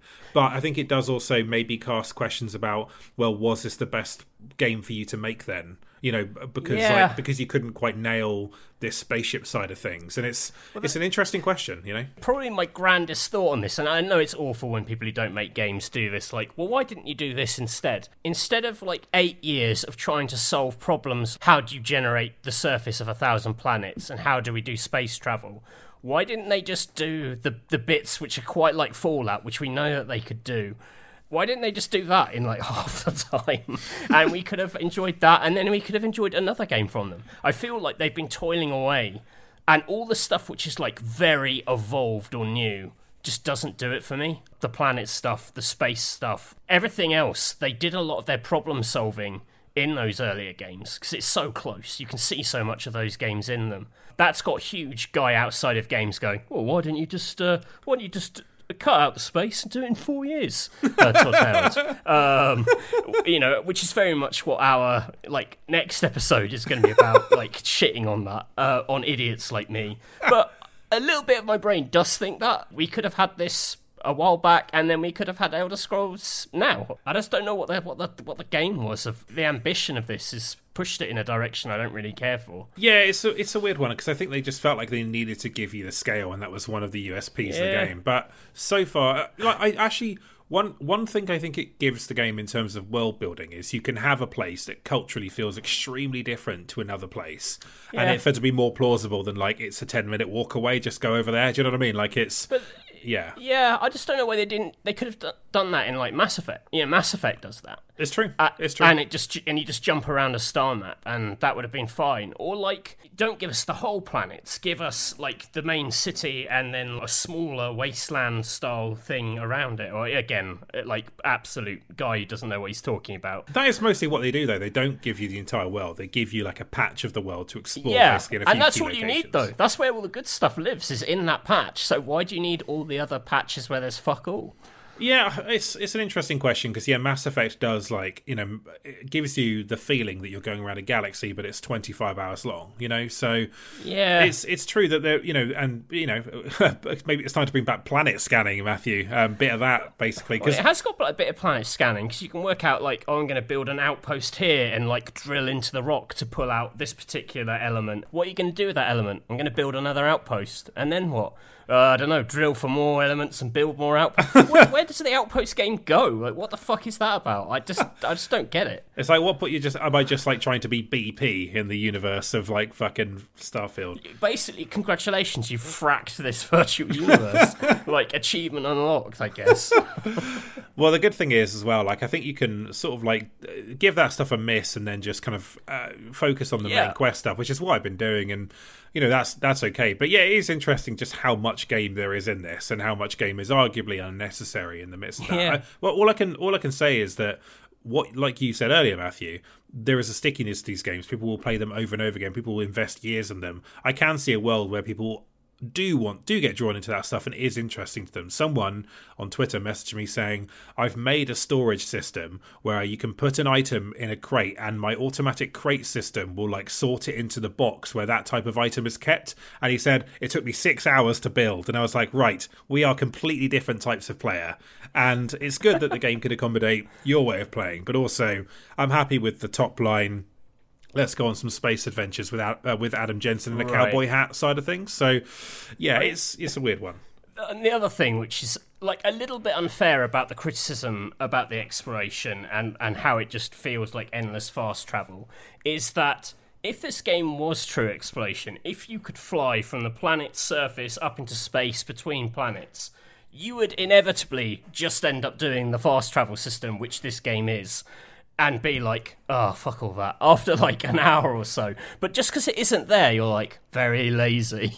yeah, yeah they, like I said, I think they have, what they've given people is the best way to circumnavigate what they've built. Like, I think that's... Oh, yeah. yeah. It's almost like they made a bigger game, and then, like, over time, they're like, well, this is the optimal way of getting around it, and this is probably what people will want. And it is what you'd want. But just because it's the only option, you're like, well, it's not really proper space travel, is it? Because it's just a load of quick loading. And it's like, well, that's that's all I would be doing if you actually... Like, when I play No Man's Sky, I'm like, I wish I could just fast travel everywhere instantly. Well, that's know? it. That, like, that's the thing. It's not trying to be a space simulation game. Space no. simulation game is offering something very particular, and, you know, uh, and and and achieve those things in on their own particular terms. This is not trying to be that, and I think it's better for it for the type of game that it is at its core, which is an R P G where you go you will go up to um, slightly odd N P Cs and talk to them about stuff, and that's and that's fine. So yeah, that's that's a definite weaker element, because as well, like, they've gated some of the more interesting like space combat stuff behind uh, leveling up and stuff like that, and it's sort of like, you know what, if this game, if you just had a barrel roll at the start, it would be so much better. It just would be right. Like some method to dodge instead. Like I said, I'm just going in a straight line and hoping I don't get shot down before they do. It's not the one dog. So um, that's uh, that misfires slightly. Anything else, Matthew, you think is a weaker aspect? I actually like, uh, I will say, um, highlights. Combat is good in this, like you say. I just did like one of those space stations that's like completely anti-grav, and just shot loads of dudes in anti-grav, just sort of like jetting around him with my little backpack. I had a great Ooh. time. But um, yeah, on the weaknesses um, side, what do you what do you think? Quite bad inventory. My big problem with inventory is actually looting, because you don't know what anything is until you've picked it up. It just gives you the name. It doesn't go like, this is a gun.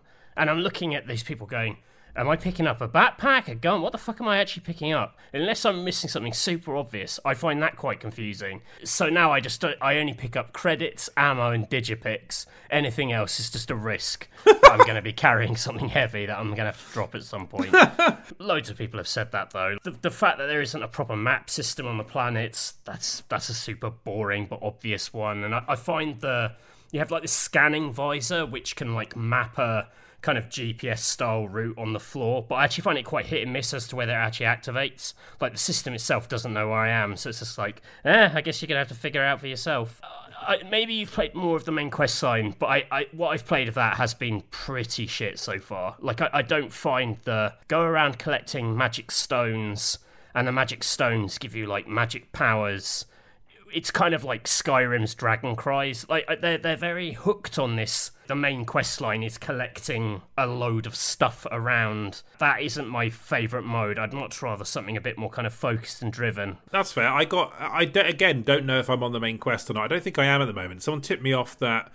Is it the... Uh, the Cowboys? Are they called the Free... Free something Rangers? Yeah. Something like that? I can't remember what it's called. Freestar Collective. Right, that's the, that's who they are, is it? Okay, I cannot yeah. remember these names, so it's just it's tough. Like, um, so yeah, that I got tipped off. That quest may or may not lead you to quite a nice spaceship, so that's the reason I'm kind of like doing that that line at the moment, which kind of tracks when you know what the subject of the quest is and one right, of the things yeah, that yeah. they do at the start. So that's good. So again, I I think I've like accidentally wandered off of the the main path again. So yeah, I mean, like, it certainly hasn't gripped me enough to stick with it. Um, have Have yeah. you done the Mantis quest line?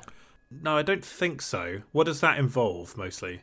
From from relatively early on, you'll pick up a note on the body of random spacers saying, everyone get to this planet, there's something cool there, and then you go there and there's something cool there. Ooh, no, I've not done that. That sounds that sounds rad, though. It's the absolute like classic Bethesda questline in terms of a little story, self-contained one, gives you some really good loot, the environmental storytelling of this thing. It's very like pop culture friendly. I won't say what element of pop culture it taps into because I think that'll give the game away, but it it feels like the kind of descendant of some quest lines that we've done before in Fallout that I know that you're fond of, so... Oh, okay. I think I can work out what you're alluding to there. Um, it's a little okay. bit mysterious. It's a little bit goofy, and then you get something quite cool at the end of it. Okay, cool. I will say as well, by the way, to listeners, uh, there is a fucking annoying alarm going off in the background of my recording. So if you can hear a noise, you're not going completely mad. Uh, there is a sound that my microphone's picking up. Don't worry, I will cut around all of your talking. Oh my God, what an absolute nightmare that would be. The Patreon I've had to do that with so many of our interviewees' bad mics. If they're not talking, their audio's basically been cut. I'm not capable of doing such things because I uh, don't understand how uh, audio editing works. So mine are always well, much more rudimentary. I really don't either. I just know that, like, I got to get rid of that noise. Well, I look forward to finding those quests, Matthew. But mm-hmm. yeah, I, I will say that there's there's just so many good breadcrumb trails they've given me so far. I completed one quest line, and it kind of ended with a character basically just giving me targets to go and assassinate, which I thought was quite cool, and then just bring back the evidence and get some money. That was. Uh- That was neat. Uh, yeah, yeah. I think I've done that one. Okay, so yeah, you, you have done the same bit I was alluding to earlier. So yeah, okay. Yes. This is a good game. I'm having a really good time. I think it's like amazing how Moorish it is, considering that I really did think from that first hour that this is going to be hard work to do an episode about this. I thought, oh no, have they made a sci-fi universe too dry that I'm not really drawn into? But mm. I don't know. It's it's it's definitely like won me over. So Matthew, I... was curious how you feel about... Um, should we talk a bit more about the settlements, Matthew? Is there anything you want to ask me about, about those? Yeah, well, I was I was going to ask if you'd been to Paradiso. No, I don't think so. Where this game does occasionally do the, the Fallout thing of, like, you walk over a hill and then there's a, a weird-looking building, is you land on something and you're like, okay, what the hell is this place still, you know? Yeah. Because uh, you get, like, a nice little animation of your ship landing and you can see some stuff and... A trope I quite like in any game, really, not just open-world games, is, like, functioning tourist resort. um, like, I, I, I like places where you can just go and have a pretend holiday and then also get up to some mischief in them. That's a big Hitman trope I really like. And Fallout kind of does it occasionally where it's sort of like you'll happen a place where they're, like, desperately trying to hold on to like, some semblance of the old world or civility, and it's kind of cute and kind of funny. And when you do spend a lot of time landing on just empty rocks with the occasional cloned base, landing on a place and seeing something, like, quite grand and spectacular looking, like, the game does have a couple of those wow fa- wow moments. Oh, yeah, um, yeah. Absolutely does, yeah. I do like Neon, the cyberpunk city. You know, when you go there, you're actually like, oh, this is... There's a huge art lift on this game. Yeah, there's some there's something here that I've not seen in other Bethesda R P Gs in terms of the the effort and, like, the undertaking, yeah. Um, yeah, really impressive. And there's some... Also, like, the culture in Neon is completely different to other places as well. It's more of a, like, lawless kind of city, right? I've been a bit like... Um, what's that place in Mass Effect two? Omega. It's a bit like that, right? It's like the Omega right, yeah, of, the, yeah, yeah. of Starfield. So, yeah, you know, Mass Effect's definitely, like, if you if you enjoy Mass Effect, there's definitely some of the same D N A here in terms of how they build um, build universes out of, like, you know, uh, sci-fi imagery or tropes, I guess. So, right. definitely, like, a similar sort of thing. Um, here's, here's, a, here's a quick question for you. Yep. I don't know if you get this, but I always get this in Bethesda games. What's the prop of this game? What's the, what's the bit of clutter that you see the most or sticks with you the most? What's the thing where you're like, oh, that fucking thing? Like, it, it, it always happens in these games. Like, you know, I think, I can't remember which Fallout it was, which had a big crafting, I think maybe four had the crafting system, and I was I was always searching for electronic fans or little um, stove heaters. Right. My mind was just like mega tuned into those. Mm. Um, but I'm just curious if there's any of the, from your limited hours with the game, if you if you can predict what is the what's the standout, what's the what's the M V P clutter of Starfield. Oh, so the thing is, it's like it's quite hard to discern because early on. I didn't realise that you had an inventory in your ship, and I just dumped loads of shit on the floor of my spaceship, and and then realised that the for some reason your in-ship inventory is extremely limited. Then I had to do the same thing again. So there's still loads of shit on the f- floor of my ship. I eventually bought a little house in Akila and just dumped all my shit there instead, so I can go back there later. So there's a lot of like vague rocks and stuff like that. Right. The thing, I, the thing I keep like noticing the most weirdly is like that. It's that fucking like metal girder thing that's like. Uh, like three bits of metal stuck together, and it weighs like two, so it takes up loads of your inventory. Like, do you know the bit of the thing I mean? It's not visually distinctive really, but you see it in the environment, you're like, oh great, another fucking one of these I don't know how to use. Or like milk. I find milk sometimes, and I'm like, cause... Some, something called chunks. yeah, oh yeah, that's a good one. Chunks, because they're just like vague matter, like ball. The name like squares, is enough as well. Every time you're like, oh, it's chunks again. yeah.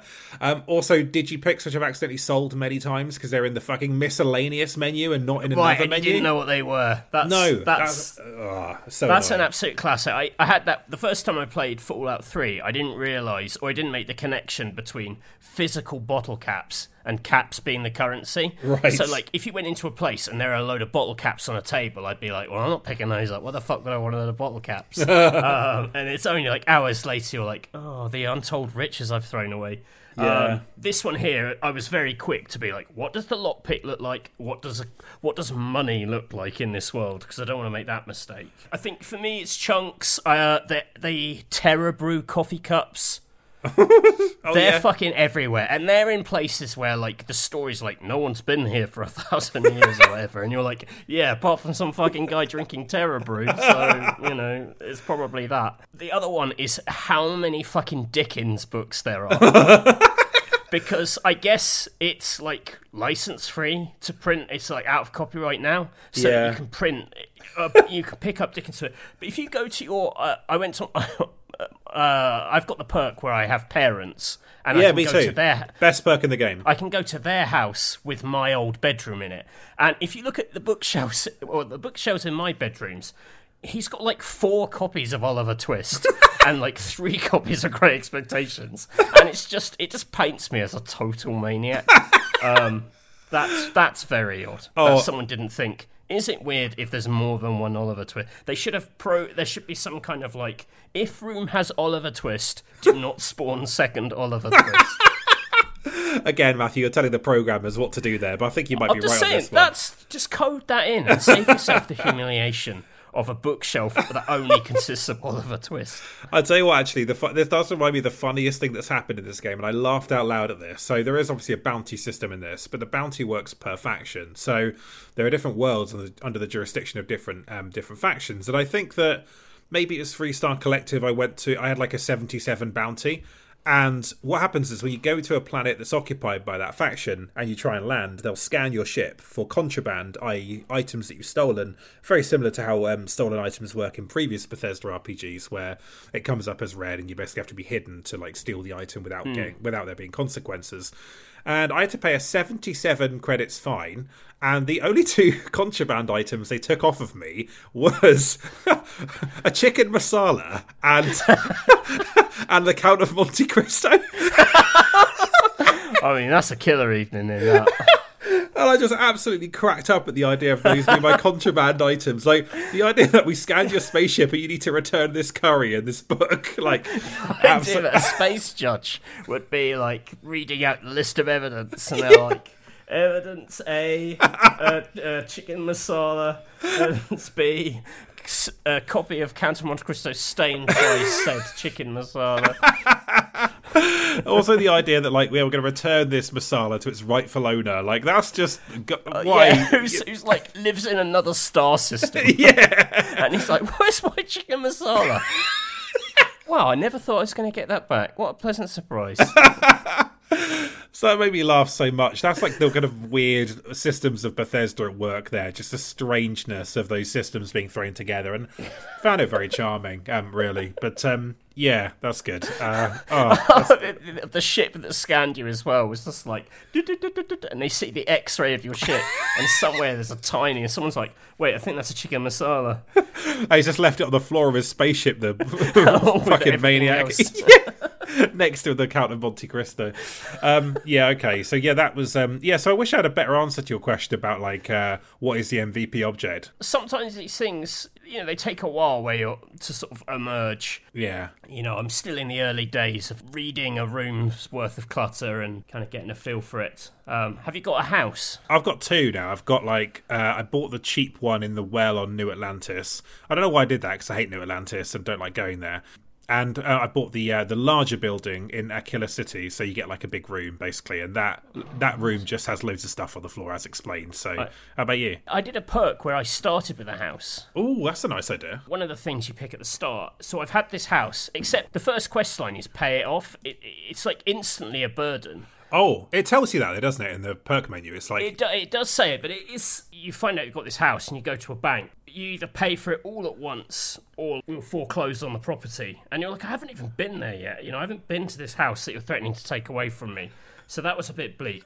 And then when I went there, I realised it's a huge mansion, but it's it's absolutely empty. And so begins the kind of like furniture crafting side of the game. Like it's basically tricking you into being interested in the kind of crafting, which I'm not. I'm not going to collect resources to fill that house. So it's just it's forever empty, apart from like it's got one sleeping bag on the floor, um, and that's I, like it. I think it serves you right for picking the Tom Nook uh, fucking perk, Matthew. That's like on you, I think. You know, you get a. A house in Tears of the Kingdom that you get to like build and like kit out, and I have such fondness for that that I was like, oh, I'm gonna like, oh, I wonder if it'll be like Tears of the Kingdom, and actually, it's it's just it's just a very lonely place. I don't know how it will ever like not feel lonely, like unless I can. I don't think you can invite companions to like live there. I don't know. Maybe if you romance them, they move in or something, but.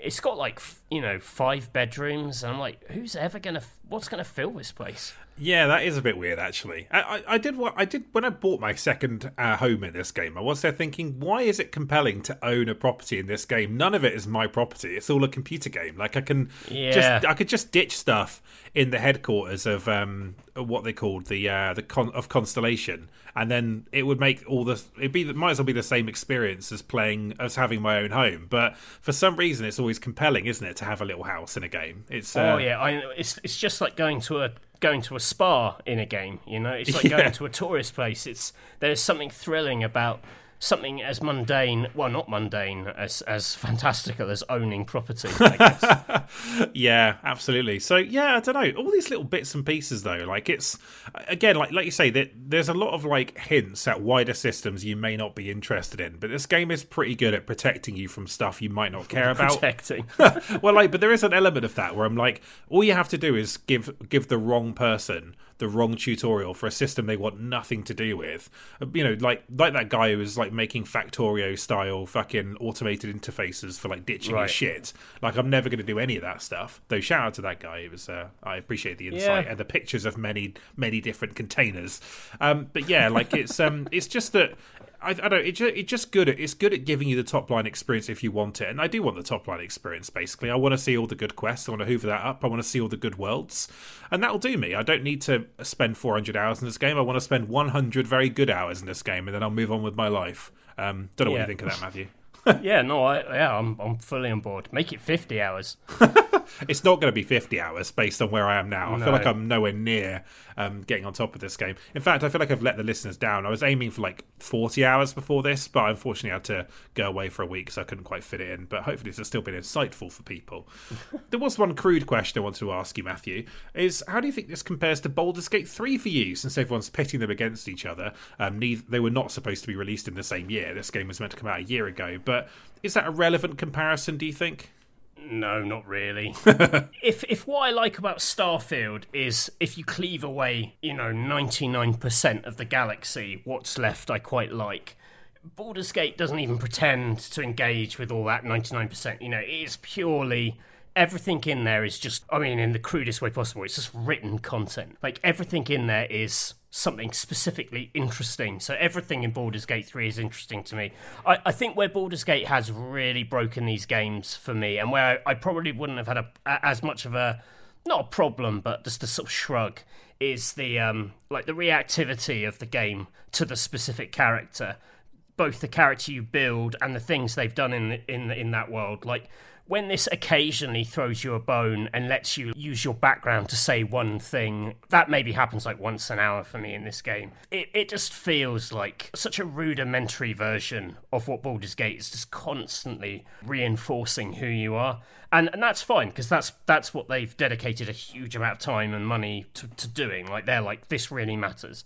And this game doesn't. It's so basic, I almost, almost don't care. Like, I almost wonder why why even bother, you know? Like, if, if every once in a while I can say something diplomatic to hear a slightly different variation on a line, like I say, n- not a problem, but definitely something that jumps out in the wake of Baldur's Gate. Mm, um, interesting. But, like, mechanically, they're just so different. You know, one's a, you know, one's a... a you know, real-time kind of trigger on the finger first-person shooter. It's it's it's very, very hard to compare. But that's fine. I mean, that's it shows the R P G to be in rude health, I guess, that it, that it can have these two very different things in them and, and then be equally enjoyed. Um, it's it's yeah. kind of dumb to pit them against each other. Although I I did laugh a little bit about the one of the Xbox leaks was a slightly dismissive email about Baldur's Gate. Did you see that? Uh, is this the thing about how much it would cost to get it on Game Pass? The phrase was like, it's like some sort of second-rate Stadia R P G thing. Oh dear. And it was just like low interest for Game Pass, where right. now like they're bending over backwards and changing their entire Series X, Series S development policy to enable it to be on their platform. It's just, you know. That's funny, because that, that like raises questions about Did did they understand what Divinity Original Sin two was and the landscape right. of games? But yeah. it's just, you know, it's the, the power of hindsight, and you know, yeah. That very, but Larry and very graciously, I've seen some of their people tonight going, well, everyone underestimated this, and that's okay. Like, we well, believed yeah. in it. So I, w- I would feel that way too if I was rich as fuck, Matthew. yeah, like, I'd, say, I'd, be, I'd be magnanimous as hell. Yeah, this is a ridiculous year, isn't it? And I was curious, Matthew, after playing this, do you think you'll see it through? And do you think it'll trouble your Game of the Year list? It's quite low priority for me of stuff to finish. Right. Um, I, I have, I've, I've definitely enjoyed it a lot more than I thought I was going to. But it's an abnormally strong year. Will it make the top ten? I'm not sure. I don't think it would be too contrary if it didn't, given what you know what else is currently on my list. But you know, I, st- I still need to finish Baldur's Gate three. I still need to finish Tears of the Kingdom. I still need to finish Shadow Gambit. I've played some like all-timers this year for me, and still need to finish those. So the idea that I could prioritise this before them is is kind of unlikely. Yeah, but I don't know. It'll, it'll probably be in the conversation. Yeah, I think it's sort of like it's. I think it's got a shot for sure, but it's actually like. Um, I've got three games I know are going on there, and then the rest is like a big toss-up. I think the good thing that's happened is that many of these games have come out earlier than they normally do. So there's actually a good run-up to the end of the year to prep a good list, you know? So there's mm. a bit of time to get through it. That said, there is also a Spider-Man game coming out in like a month. um, and like among many other things coming out in October. And uh, yeah, a few things after that as well. So yeah, it's... Truly, um, it is the biggest year in, in memory, really, isn't it? I think it will um, it'll probably end up going down in history this year as like one of those twenty fifteen-sized years or nineteen ninety-eight-sized years, you know what I mean? Just like um, so much to like love from this year in, on the game side. So, mm. yeah, but I think I will see it through. Like, I really, I'm definitely going to see it minimum to the end of those faction side quests. Want to see what this New Game Plus thing is, of course. Uh, determined to see that before some idiot spoils it on social media. So yeah, that's um, it's been a very good time. I've I, I yeah I went in with moderate expectations, and I think this is actually a very good version of something that's comfortingly familiar. So yeah, that's it's, uh, see, I, that's that's what I was going for when I said I thought it might appeal to your nostalgia. Is is the comfort, the familiarity of it?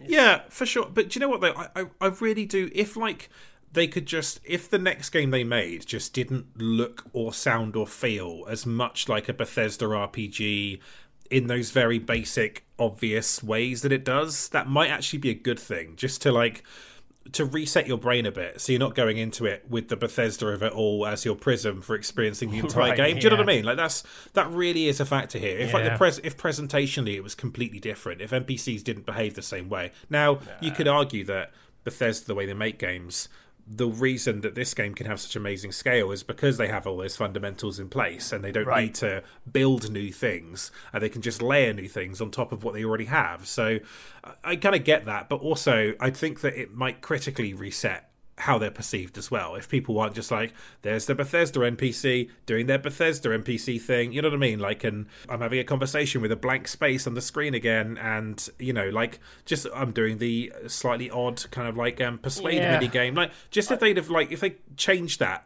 changed the fundamentals of that bit, it might not be the worst thing for it, Elder Scrolls. It's just not going to be that though, you know. You know, it is going to be Elder Scrolls, so it's already has the comfort and the familiarity of that. Plus the comfort and familiarity of their engine, I could see it being like just this, except sometimes there's a person with a cat's face.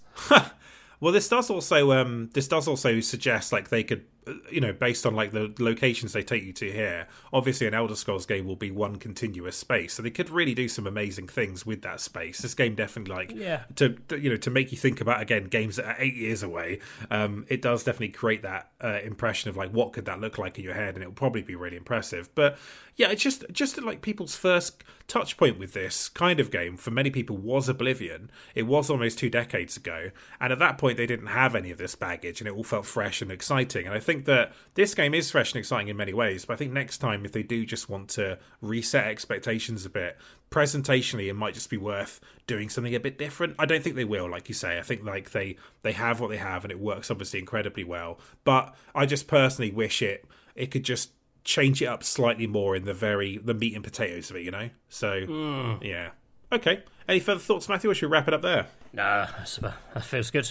That's good. Uh, okay, yeah. More of an underpowered ending to this episode. That's my fault, really. I should have sensed that like things were winding up. I should really say something spectacularly interesting. Oh, here's a thing for you. Uh, another Xbox leak. Rumoured uh, Oblivion redo, remaster, remake. Yeah, one for Fallout three as well, which I thought does was that, interesting. Uh, does, that, does that speak to you?